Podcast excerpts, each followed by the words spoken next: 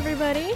I'm Hilda Flores, and welcome to Ask the Reporter, the show where I flip things around and ask reporters of the Signal newspaper here on CSU Stanislaus campus about stories that they wrote. So, on today's show, we talk about Title IX and the workshop that everybody has to take, and hopefully has already taken it because it's important. And then uh, I also switch things up a little bit and talk about Hispanic horror stories. And then, you know, we're going to end things off with a little bit of music and events, so stay tuned.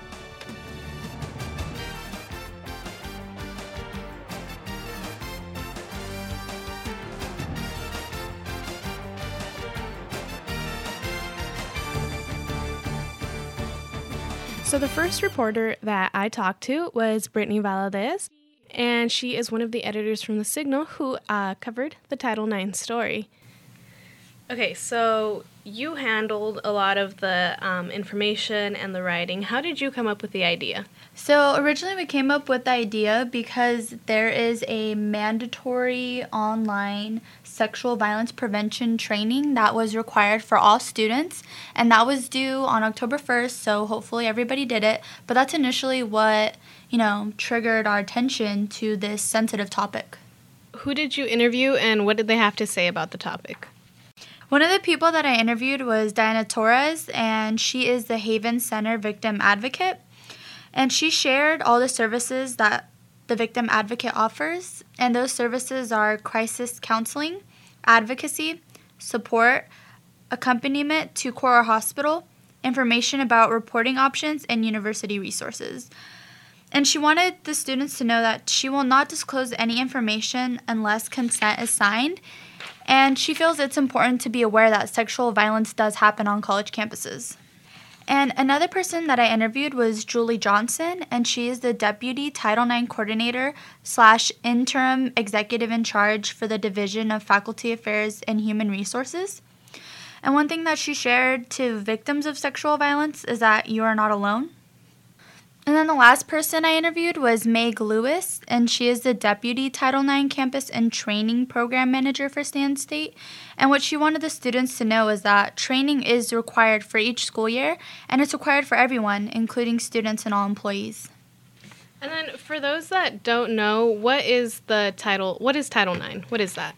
According to the calstate.edu website, Title IX protects students educators, and school employees against all forms of sex or gender discrimination, including sexual harassment, dating and domestic violence, other forms of sexual misconduct, stalking, and retaliation. And one student describes Title IX as being, quote, sexual education and no means no. And that was said by Lang Chang, who is a graduate student and a math major. Did you learn anything while writing this article that you think is important for people to know and to understand?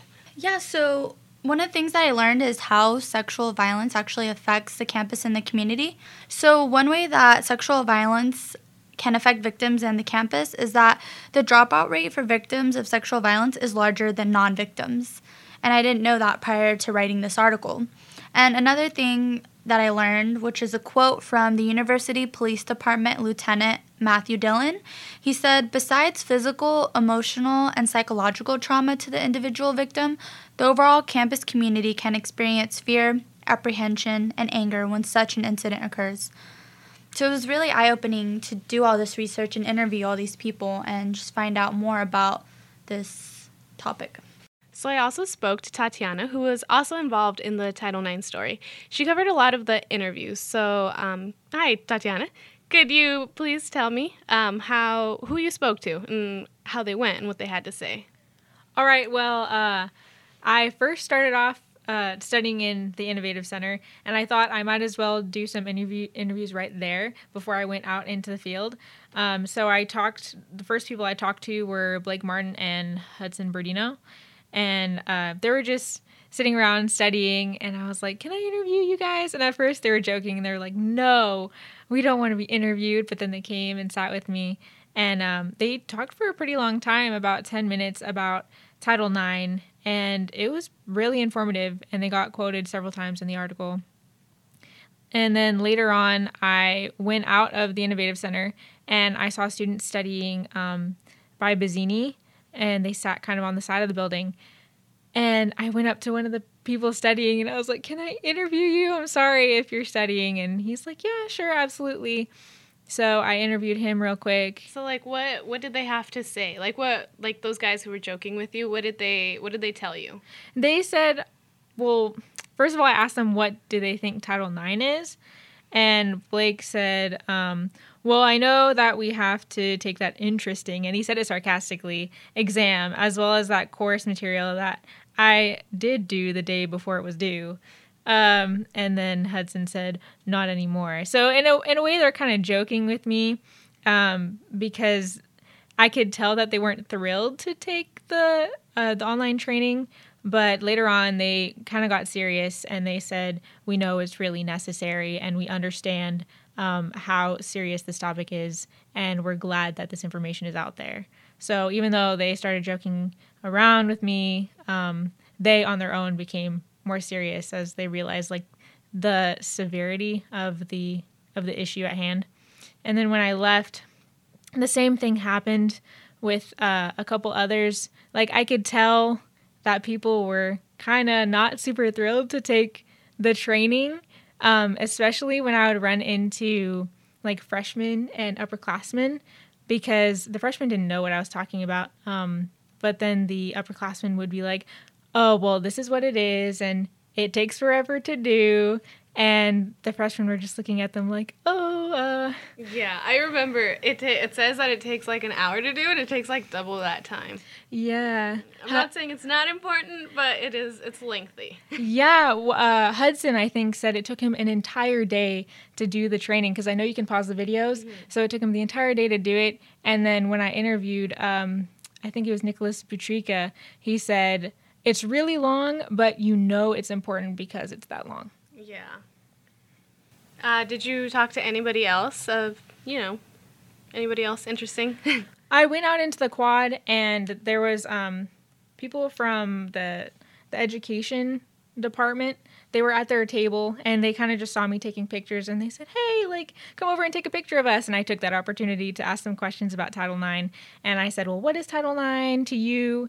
And they said, um, "It's no means no. It's about uh, sexual harassment." And we know we have to take the the training course. And then I asked them about the refresher, and they said that the refresher was necessary. Um, they think it's good that they should take it every year, mm-hmm. um, but uh, they're also glad that it's not as long as the original training. It's about uh, like a maybe a quarter of the length, mm-hmm. almost like thirty minutes. And then, is there anything? Um, so I asked Brittany this, but for you as well, because you're going to have a different answer, obviously.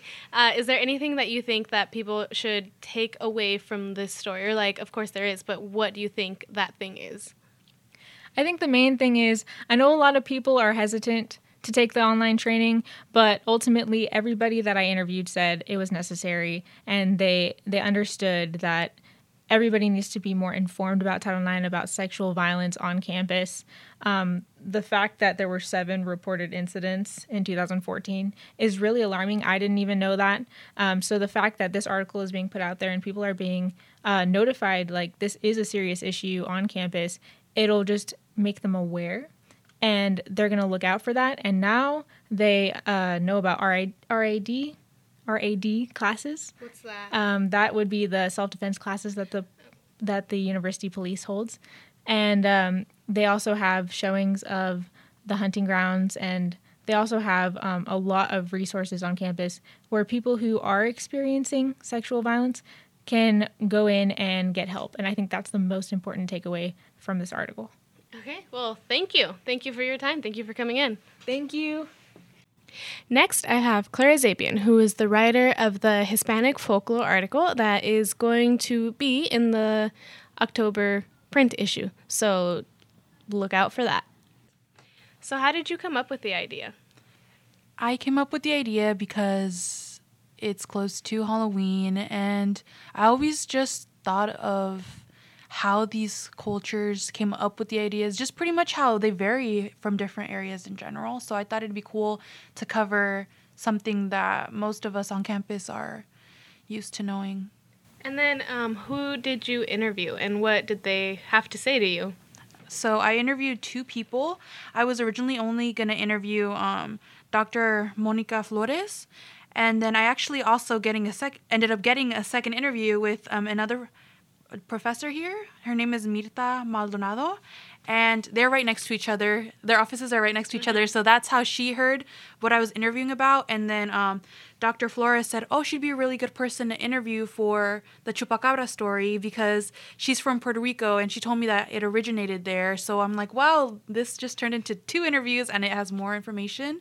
So that's who I interviewed, and I really like that it's both Hispanic, but um, like Monica Flores, she's from Texas, and then um, Mirta Maldonado is from Puerto Rico, so it's like two different versions. Yeah. Can you tell me what the chupacabra story is? Okay, so the uh, way that Mirta Maldonado told me the chupacabra story Wait, was and this is this the Puerto Rican one? or- Yes, this okay, is the Puerto Rican Rican. one. Okay. Yes. So she told me that it's nothing like the American one because the American one is more like kind of a dog or a wolf kind of creature, but then the Puerto Rican one is an alien.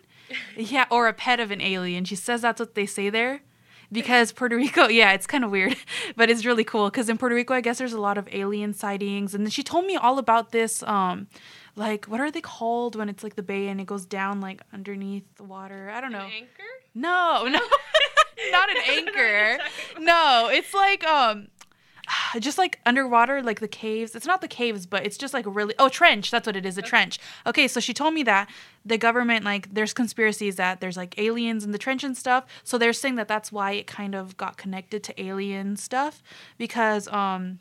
It doesn't look like a dog. They say that it looks like an alien. Some of them people say that's green, others say that it's brown, and it's pretty much just this creature that they came up with because of this news story that came on about this farmer family who lost goats and chickens and they were dead obviously, but they weren't tore up like any dog or something would mm-hmm. do. It just had two clean teeth marks, which was not what they originally thought. Some people thought she told me about this other thing. It's really complicated. She told me about this other creature who they call el vampiro de Moca, which is a vampire that lived in like the plantain fields. But they were saying it couldn't be him because the vampire leaves four marks. Yeah, thanks for taking this topic very seriously. Just laughing at all the theories.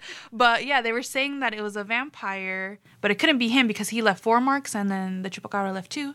So that's how that started. It's just a being that sucks blood out of animals. What's the okay? So what's the name of it then in the Puerto Rican one? Because you said uh, like what's the name of it in Spanish? El chupacabra. It's the same Oh, it's the thing. same thing. It's the Okay. same thing, but just the essence of it is different. Like I said, the ones that we hear here in Texas and in California, I think we've heard of some, and then Arizona. It's people say that it could be mistaken for like a dog or a wolf with mange because that's what ours look like. Mm-hmm. Well, in Puerto Rico, it's an alien looking kind of thing. It has a spine that goes all the way from like the top of his head to the back, which is like, like a dragon. Yeah, it, like a dragon. It has spikes going down and it has two fangs and then big alien eyes.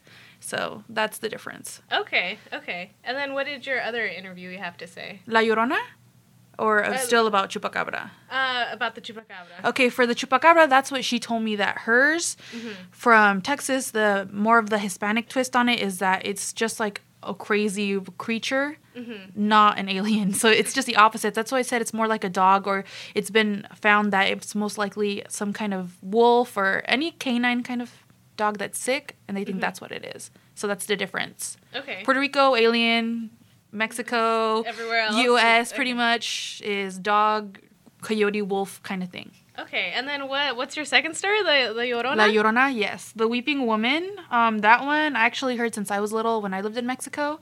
And I spoke to Monica Flores more about that one.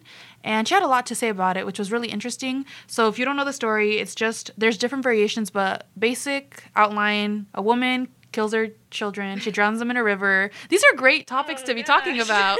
I just say it like, yeah, it happens every day. But she kills her children in the river. There's different variations as to why she did it, but now they use it kind of as a warning, saying for kids to not go into like near bodies of water because the Llorona is going to take you. Because the thing is that supposedly you hear her yelling like in the middle of the night, like "Ay, mis hijos." So she's asking for her kids, and they tell kids that she'll take you away if you are near the bodies of water. Okay. Did you talk to the other one about this? Like, is there a different? Okay, she no, she told me there is no Llorona in Puerto oh. Rico. Oh. That's not a thing, which I found crazy because when I spoke to Monica Flores about it, she says that the Texan version, some of them even have horse heads. The woman has a horse head. yeah, it gets it gets crazy. And then she says that her mom's from Guadalajara, and over there they say that the Llorona roams like the hills and the mountains, that she's not near the bodies of water. So there alone, it's already a different variation, and it's still in the same continent for starters. But and they're right next to each other, but it's different stuff. Okay. And then, um, so I mean, you obviously learned a lot just from this. Like, Yeah. this is really great. But, um, like, is there anything that you kind of want like students to take out of this? Like, is it just like, uh, like a Yes. culture thing? I want students, if they could take anything out other than cool stories, it's just kind of to make you think about things that you've grown up with. And if you're interested about it, just to find more stuff about it. Because I know there's many more folklores or urban legends and stuff. And I just feel like when you find something like that, it makes you more in touch with your roots. So I just feel like become more in touch with your roots. Even though this is a kind of a unique way to do it, I feel like that's a good thing because when I was learning about this, it brought up the fact that it's mostly prominent in Hispanic cultures because we see death differently, which is something Monica brought up, which I was like, whoa, my mind is blown because it's so true.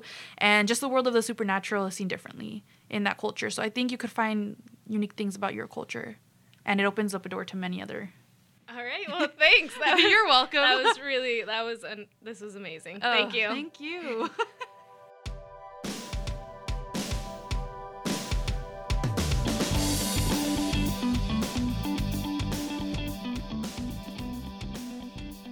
Continuing with things happening in October, I have KCSS's music director, Mariah, here to talk about the upcoming Trick or Beat concert.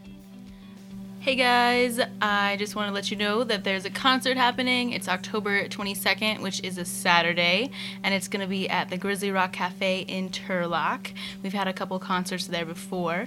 So there are going to be four bands that are going to be there. There's going to be Koppel and 87, Ben from Outer Space, and the band formerly known as Fuchila. Uh, they're now Night Rider, so they're going to be there as well. So definitely go and check that out, and we're gonna have Koppel playing us out. Uh, thanks for listening to Ask the Reporter. It's an unending chase in search of your grace. If I could just find your face and maybe I Special thanks to the reporters who participated in today's episode Brittany Valadez, Tatiana Oliveira, and Clara Zapian. Thanks, you guys.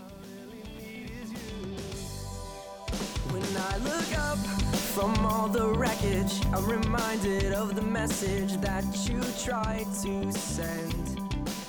But I was afraid, so I ran away. I tried to do